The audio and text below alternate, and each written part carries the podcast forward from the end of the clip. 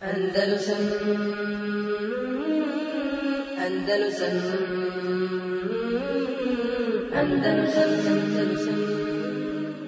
A sada se vratimo, da se vratimo na, na krstaške ratove, odnosno e, da podsjetim, znači govorimo, govorimo o događajima, događajima koji su, koji su obilježili jedan dobar period e, historije muslimana i europskih kršćana, a to je dvije stotine godina. Znači, pričamo o, o događajima krstaških ratova, opet podlačim e, naziv krstaški ratovi, rubu salibije na arapskom, su novijeg datuma od 18. krajem 18. početkom 19. stoljeća to su počeli zapadnjaci da primjenjuju ta, da koriste taj izraz. Do su se prije zvali a, ti ratovi Hurubul i Franđ ili Faranđ. I oni su izvali, zapadnjaci, ratovi Franaka ili Evropljana. Znači nisu nazivan tim imenom. S tim da nema smetnje da mi nazivamo tim imenom. Zašto? Zato što je obilježje ovih ratova bio križ, krst, simbol ovih ratova. E, vojnici koji su išli u rat nosili su na sebi kao, kao obilježje preko sebe, znači s prednje i zadnje strane krst imali nacrtan. Znači govorimo o ratovima, krstaškim ratovima koji je bilo sed, e, sedam ukupno. Velikih ofanziva, gdje se ogromna vojska, skupina vojske uputi iz Europe u islamske krajeve, u Šam, u Endelus, pardon, u Palestinu današnju, u, u Siriju današnju, gdje u, kojoj, u kojim ratovima su učestvovali velik broj evropskih kraljeva, careva, engleski, francuski, njemački, italijanski i tako dalje. U tim ratovima u kojima se ispoljila i pokazala moć, snaga i veličina mnogih velikana ovog umeta od strane muslimana, vojskovođa, muđahida, komandanata. Ovi ratovi su imali svoj povod, svoj motiv, svoj moment koji je, iz kojeg je eksplodiralo sve. I večeras mi je namjera da o tome govori, da spomenim ukratko, znači ne možemo ići u detalje, da spomenim uh, te motive, neke osnovne, ima i otprilike nekih četiri glavna motiva, povoda, razloga zbog koji su povedeni i vođeni krstaški ratovi. moment kada, je, kada, kada, je, kada su pokrenuti krstaški ratovi, u stvari bio moment kada je papa Urban II, kada je održao svoju hutbu, odnosno govor, koji je držao, govor koji je držao u južnoj Francuskoj, u gradu Clermont. U tom gradu je pozvao, sakupio, e, cilj tog skupa je bio u stvari neki vid savjetovanja vjerskog, kršćanskog a onda se to pretvorilo u stvari u znači govor koji je zapalio i od kojeg, je, od kojeg su krenuli krstaški ratovi. To se desilo 1000 1096. po Miladiju. Da bi 1099. po Miladiju pao kuc. Znači nakon nakon ni manje više nego tri godine pada kuc. Taj govor koji je on održao, održao, održao pred velikom skupinom ljudi, gdje se sakupili sveštenici, odnosno službenici crkve, vitezovi ratnici, kako su oni sami sebe nazivali, i obični ljudi, mase. održao je taj govor i zapalio je Europu. Taj govor nije sačuvan u cijelosti, pouzdano, potpuno, kako spominju neki histori, e, muslimanski historičari, nego je može se naći na ovom i na onom mjestu isprekidani neki dijelovi rečenica, pa, je, pa su neki to sakupili u jednoj cjelovitom govoru. Uglavnom, između ostalog, u tom govoru je došlo da je da je Papa Urban II, da je on podstakao da je znači govor bio pun hamasa, pun gorljivosti. Postakao je Europu, Evropljane, kršćane da povedu borbu protiv, protiv muslimana na istoku. Glavna stvar, glavni adut na koji se pozivao papa je oslobađanje kabura ili grada u kojem je bio Isa a.s. odnosno današnjeg Jerusalema. Spomenut ćemo taj motiv malo detaljnije poslije. U tom govoru u kojem se on obratio okupljenima, između ostalo kaže, stavljao akcenat i na Selđuke, koji su tada vladali u tom dijelu u Siriji i u Palestini. Ta, ta vladarska porodica za vrijeme Abasijskog hilafeta, u to doba je bila vladala tim prostorima i ne samo da je vladala, nego je se desilo da su Selđuci napravili prodor, desila se jedna bitka, spomenut ćemo napravili su prodor prema, prema Istanbulu današnjem. I to je bila velika opasnost za Bizantiju. I onda papa između ostalo kaže, zaista kaže Turci, Selđuci, kaže oni su barbarskog porijekla. Dolaze, kaže, iz Srednje Azije. Oni su, kaže, friški u islamu, tek su prihvatili islam. Uzeli su, osvojili su Anadoliju u Maloj Aziji, na našoj Turskoj. Kaže, zauzeli su mnoga mjesta, uzeli od imperije bizantijske, kršćanske. Ovo spominje iz razloga da bi postakao da se pokrenu u borbu protiv njih. Pa onda postakao svoje vitezove, kako su i oni zvali, evropski, odnosno ratnike, da prestanu sa međusobnom borbom koju su oni vodili između sebe, jer kod njih vladao feudalni sistem. To smo mi učili ono, iz, iz marksizma, ovi stariji znaju feudalni sistem, tako taj proces koji se desio gledati, gledajući sa marksističko materialističke strane i pojašnjenja historije. Znači postakao, e, odnosno traži oni da prekinu međusobno ratovanje koji su vodili e, i vlasnici jedni posjeda sa drugima unutar svih država, nego da se okrenu pravom istinskom neprijatelju. Da su objedini oko borbe protiv Božijih neprijatelja, kako je nazvao. A to je muslimana. Pa je onda još dodao, kaže, zaista su Turci proklet narod i nacija. Kaže, njihovo porijeklo je potpuno nepoznato i daleko od Boga. Kaže, oni su generacija, kaže, generacija koja i svojim srcem i svojim ponašanjem i svojom dušom, kaže, oni su, nisu okrenuti prema Bogu, nego im je cilj samo vladanje, ubijanje, osvajanje.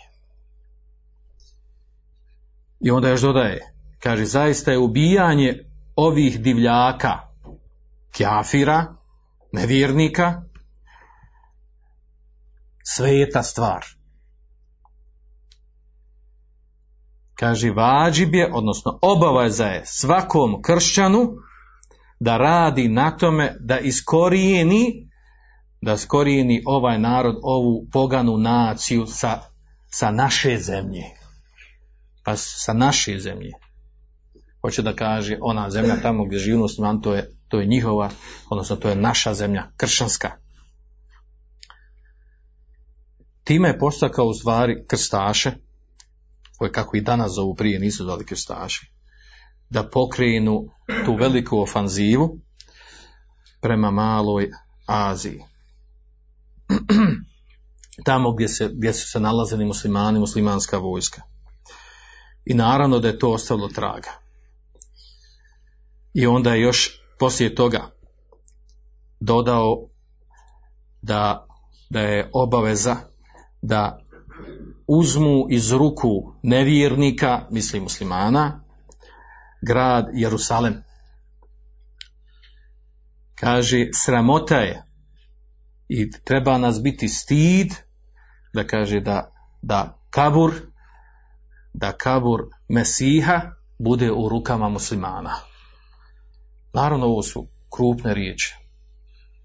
Krupne riječi u smislu posticanja, podizanja Hamasa, ljubomore prema, prema vjeri, da se pokrene ono što se pokrenulo. Ovaj njegov govor je prihvaćen ne samo brzo, nego i tako efikasno da se kao požar proširio kroz Europu.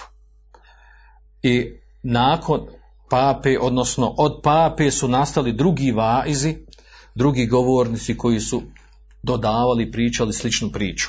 Među njima se izdvojio Batros, pobožnjak, tako su ga zvali, koji je predvodio jedan dio vojske. I tako su krenuli. Krenuli prema istoku sa pet vojska. Glavnina je sadržala šestotina hiljada vojnika, među kojima je bilo uglavnom obične mase. Ljudi koji nisu bili vojnici, koji nisu navikli na ratovanje, nisu znali ratovati. A to je jedna od vojskih pet, a ostali također bilo manje ili više skupina sa svojim komandantima su krenuli otprilike oko milion je krenulo prema islamskom svijetu. U tom događaju kako se to desilo, ta prva ofanziva, prvi krstaški rat i kako se ponovio, a tretira se, znači, srala se vojska u nekoliko navrata. Govorit ćemo o tome poslije, a sada da se vratimo, znači, da se vratimo na one motive koje smo spominjali. Motive, povode i razloge koji su doveli do tog da mi danas imamo ovaj događaj historijski koji je oko 200 godina, krstaški ratovi, jako je raširen, jako poznat. Taj simbol se koristi u današnjoj retorici i političkoj, i književnoj, i bilo kojoj drugoj. I čak i umjetnosti u pjevanju. Krstaški ratovi. Prošli put sam naglasio vrlo bitnu stvar. Da se na zapadu krstaški ratovi tretiraju kao nešto vrijedno hvale i ponosa osim među realnim pravjednim među njima. Da je to bio vrhunac pravde, časti i ponosa da se digne, da se uspostavi pravda na istoku. A u stvari suština, kao što smo prenijeli od njihovog filozofa, je da je to bili pljačkaški ratovi. Ni manje ni više. Naravno, kad, se, kad je došla ova vijest do muslimana, da se pokrenula tolika vojska, da se pokrenula i da ima namjeru da dođe, da, da napadne muslimanska, mjesta, da ih osvoji, izazvao naravno a, žestok, a, žestoku reakciju u smislu onog što je došlo do običnih ljudi. U stvari nisu ni bili svjesni šta, šta će se desiti. I naravno, nije prošlo mnogo. Ni manje više nego tri godine krstaši dolaze, dolaze do kuca. Osvajaju grad za gradom. Spomenut ćemo te detalje. Dolazi do, do kuca i onda prave jednu klaonicu kad su osvojili kuc nakon nekoliko dana, opsade, divljačko klanje i ubijanje.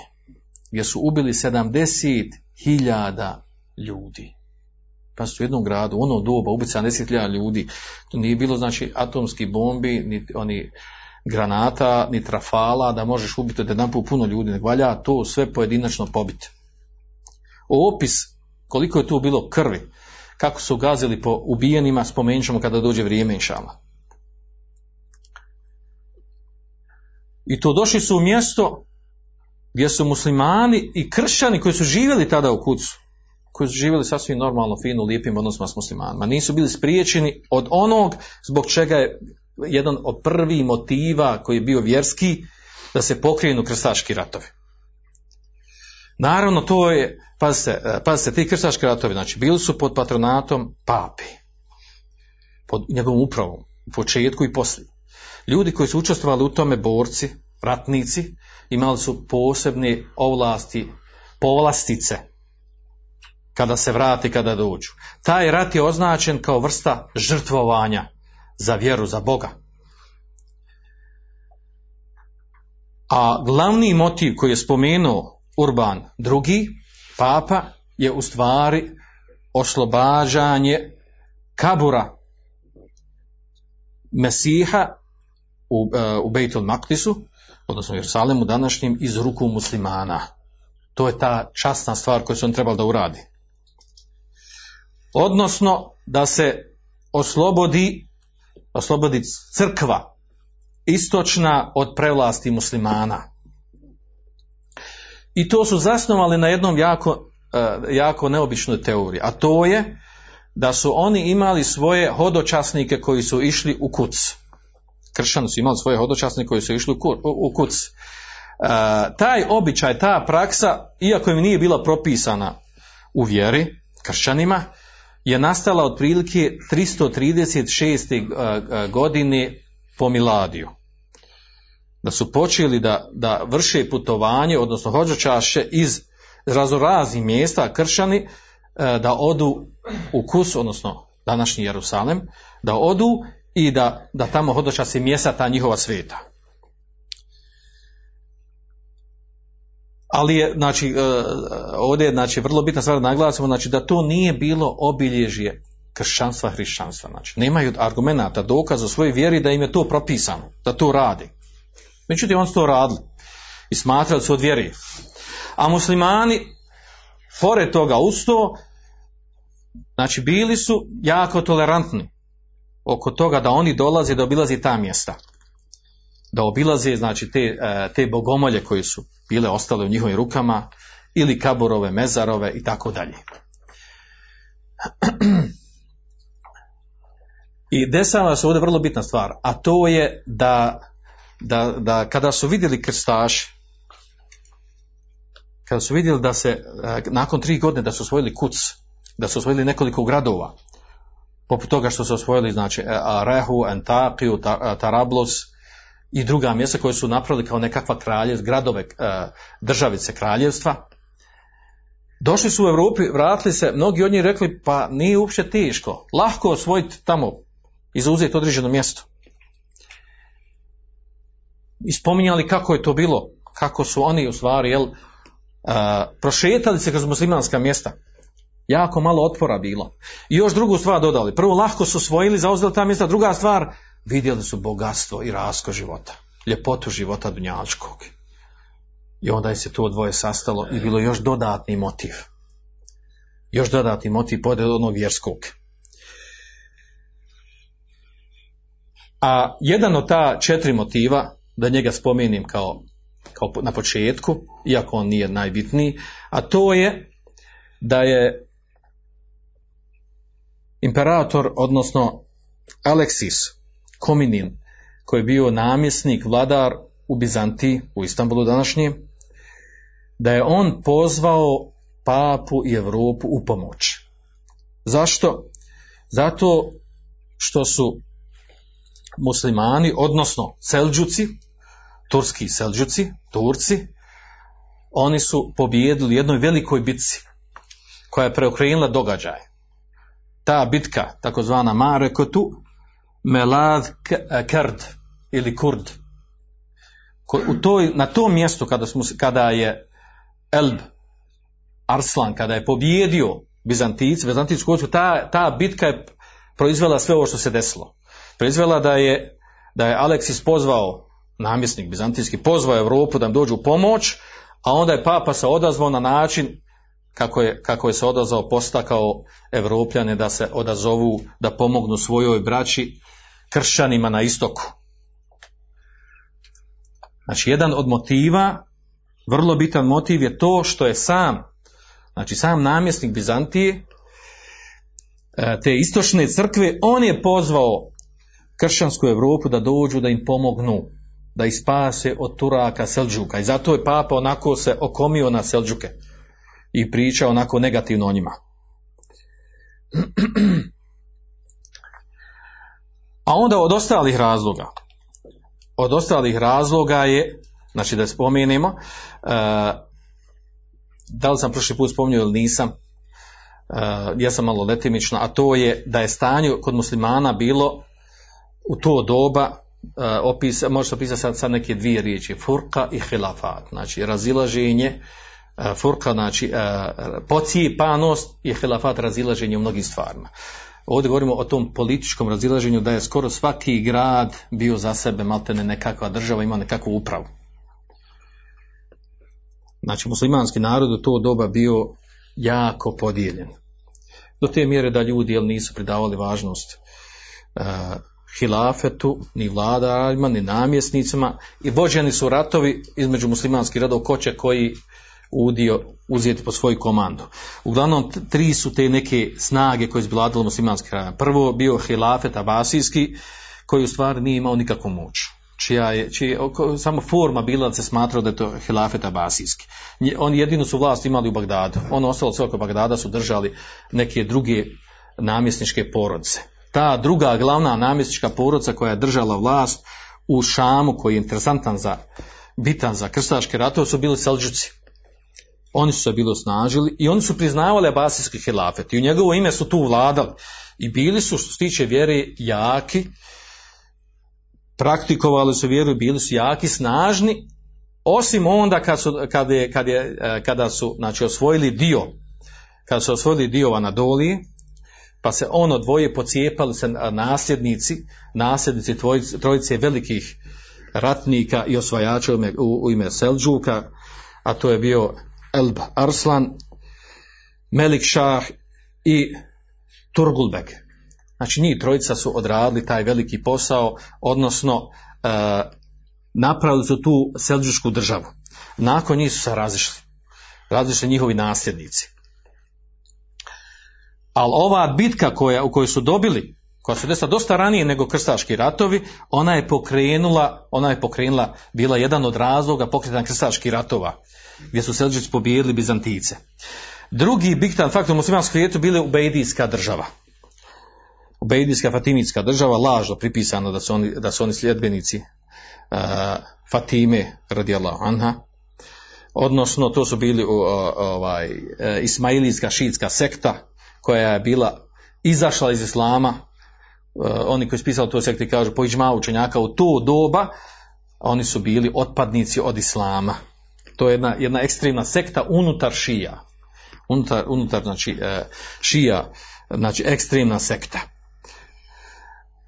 I oni su imali svoj hilafet, osvojili su znači sjevernu Afriku, pa su uzeli Egipat, pa su onda uzeli i Kuc, pa su uzeli dio, čak jedno vrijeme su uzeli i, i Damask u svoje ruke.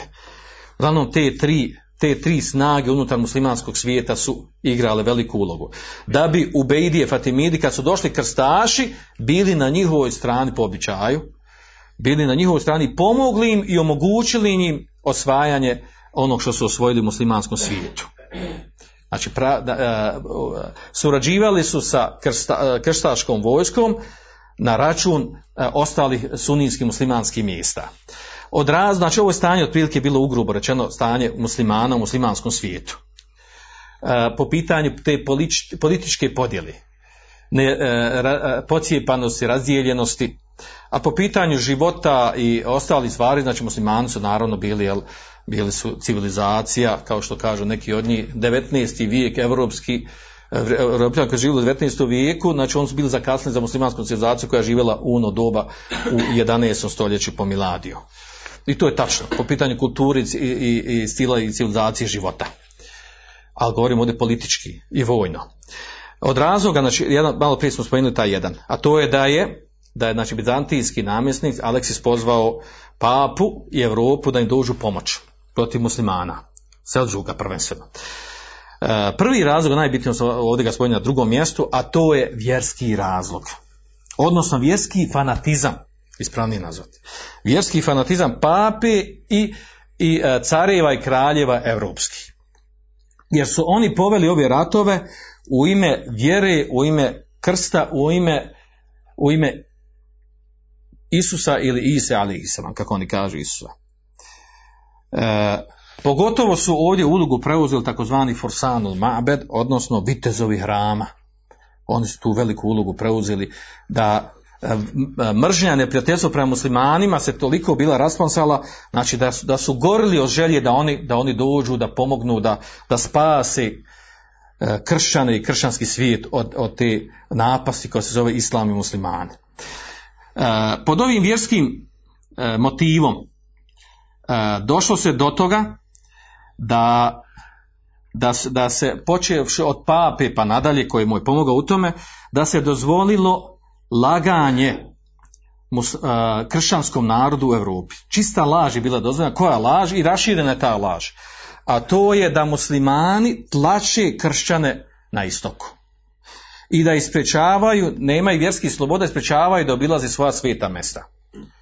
Naravno, to je proizvelo, znači to je bilo kao vatra, kao žeravica za za kršćane u Europi da reaguju ko to sprečava njihove, njihove e, ljude iz njihove vjere u tim krajevima da obilazi svoja sveta mjesta uz ostale motive koje smo spomenuli. Znači, uz tu laž koja je raširena, zašto kažemo laž, svjesno namjerno kažemo da laž, i oni spominju u svojim knjigama da je to bio glavni motiv. Glavni motiv je da znači, obezbijede hodočasnicima koji idu obilazi sveta mjesta u, u Jerusalemu, da im obezbijedi slobodan put. A to je bila čista laž, odnosno e, trebao je taj motiv da bi se pokrenule mase i e, lažni vitezovi da krenu u borbu. Drugi razlog, drugi motiv, odnosno treći po redu, koji ja spominjem ovdje, a to je e, želja za vlašću i prevlašću. Ono na što je Papa posticao, što smo spomenuli na početku, to je da se zauzme, da se uzme ona mjesta i one zemlje gdje su, gdje su gdje, gdje vladaju muslimani, koji su uzeli bizatijaca. I posticani su na to. I zato je većina europskih e, careva i kraljeva bila iz Italije, iz Francuske i, i, i čak iz Španije, ono sjeverne dijela Španije, iz Engleske, iz Njemačke, bila pod tim motivom da, da uzmu da uspostavi vlast na tim mjestima, da zauzmu ta mjesta. Znači cilj je bio čisto osvajanje i izrabljivanje.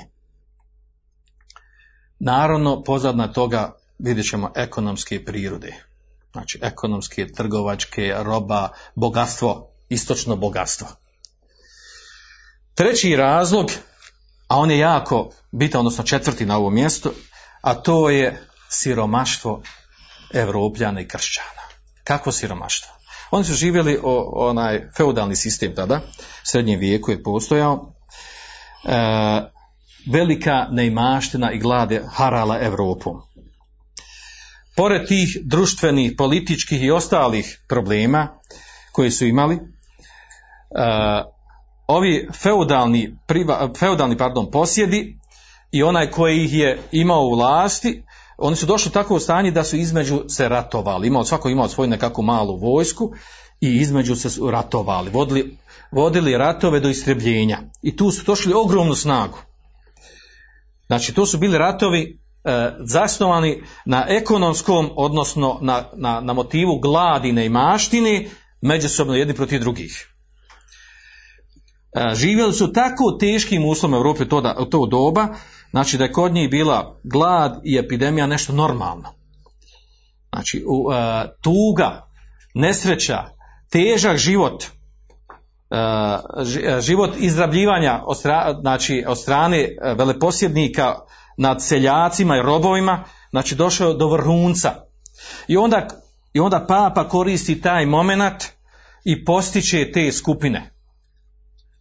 I obećaje im, ko da se bori, prvo bit će spašen kod Boga, robovi će biti oslobođeni, a seljaci bit će im nadoknađeno osvojit će, dat će im Bog da, da steknu i metka. Pa kaže njima papa u naš Urban drugi kaže mu u onom govoru poznatom, poznatom Kaže, nemojte dozvoliti da vas išta zaustavi da ostanete ovdje da sjedite. Jer je, kaže zemlja u kojoj vi sada živite ovdje, mislim na Francusku, na Europu, kaže ona je, kaže, pored mnoštva stanovništva koje imamo, ona je jako siromašna. Ona vam ne može obezbijeti ono što vama treba, što je dovoljno od hrani, a kamoli drugih stvari. I zbog toga se kaže ubijate jedni druge, koljete i ubijate jedni druge. Zbog toga ratujete e, e, jedni protiv drugih. A kaže, a zemlja oko Jerusalema nema joj ravne, kaže. U ljepotu povrća, i, e, od, od bogatstva povrća i voća, od njene ljepote, kaže, ona je, kaže, poput, poput dženneta. Znači, stavio do znanja kakvom lošem stanju oni žive, a onda upozorio kako je na istoku, kako, kako gdje su muslimani, kako lijepo u, u bogatstvu živi. I naravno, ovo je samo dio jel, ono što je govorio, čime, time da bi postakao te mase da, da krenu u borbu. I zato ona prva najveća grupa vojske koja krenula bila su obične, obične mase kršćanske, šestotina hiljada se pokrenulo seljaka, obični ljudi koji ne znaju ratovati. Uzelo je što imalo od oružja i krenulo. I naravno, to nam pojašnjava to, pogotovo to je francuski, znači Francuska je bila tad zapaljena, Francuski je krenulo najveći broj u tom prvom, prvom pohodu, prvom krstaškom ratu. I onda ne treba, znači, šta ih je natjeralo? Glad, potreba za imetkom, neimaština, epidemije, bolesti, međusobno ubijanje. I to su oni priznali u svojim tim govorima, pisanjima. I onda nam postaje jasno zašto su kad su krenuli ti prvi krstaš, kad je prva povorka, prva vojska kad krenula, gdje god su naišli od svojih mjesta kad su išli prema, prema Istanbulu i prolazili, prolazili kroz kršćanska mjesta, pljačkali su sve redom. Kršćane svoje pljačkali. Pljačkali i ubijali. Nevjerojatna stvar. Znači kako su išli kroz Hrvatsku, kroz Mađarsku, kroz ostala mjesta gdje su naišli, poharali sve živo. Pa su onda ovi kršćan žali, kao šta je ovo, koja je ovo vojska, u ime kojeg Boga ratuju. Četvrti pohod kad je bio i Istanbul su osvojili. Nisu nešto slagali sa, sa namjesnikom Bizantije i različiti su i napali i osvojili Istanbul. Znači nema, nema njima i ona, a onda kad su osvojili Kuc, kad su došli muslimanska mjesta, gdje god su naši kršćane i židov pobili su ih. A navodno su zbog njih došli da ratuju da im pomognu. Znači to govori znači koji je stvari motiv bio pravi pljačka. Pljačka i metak. To je bila glavna stvar zbog čega su ratovali. Te sveti ratovi koji su pokrenuli radi Mesiha, radi Ise alaihissalam, da ga oslobode, oslobode njegov kabur, u stvari pozadna njihova bila u stvari pljačkanje i otimačina i to ćemo spominjati u detaljnije šala kad dođe vrijeme. S ovim smo onako ugrubo spomenuli najbitnije motive, ta četiri motiva, najbitnija četiri motiva iza koji stoji povod pokretanja krstaških ratova. Molim Allah Žešanu da ovo bude pouka za nas. Molim Allah Žešanu da nas sakupi s omeđenom u Ferdeusu kao što nas se večera sakupi ovdje. Svanak Allahumma wa bihamdik ashhadu an la ilaha anta astaghfiruka wa atubu ilaik. Andalusam Andalusam Andalusam Andalusam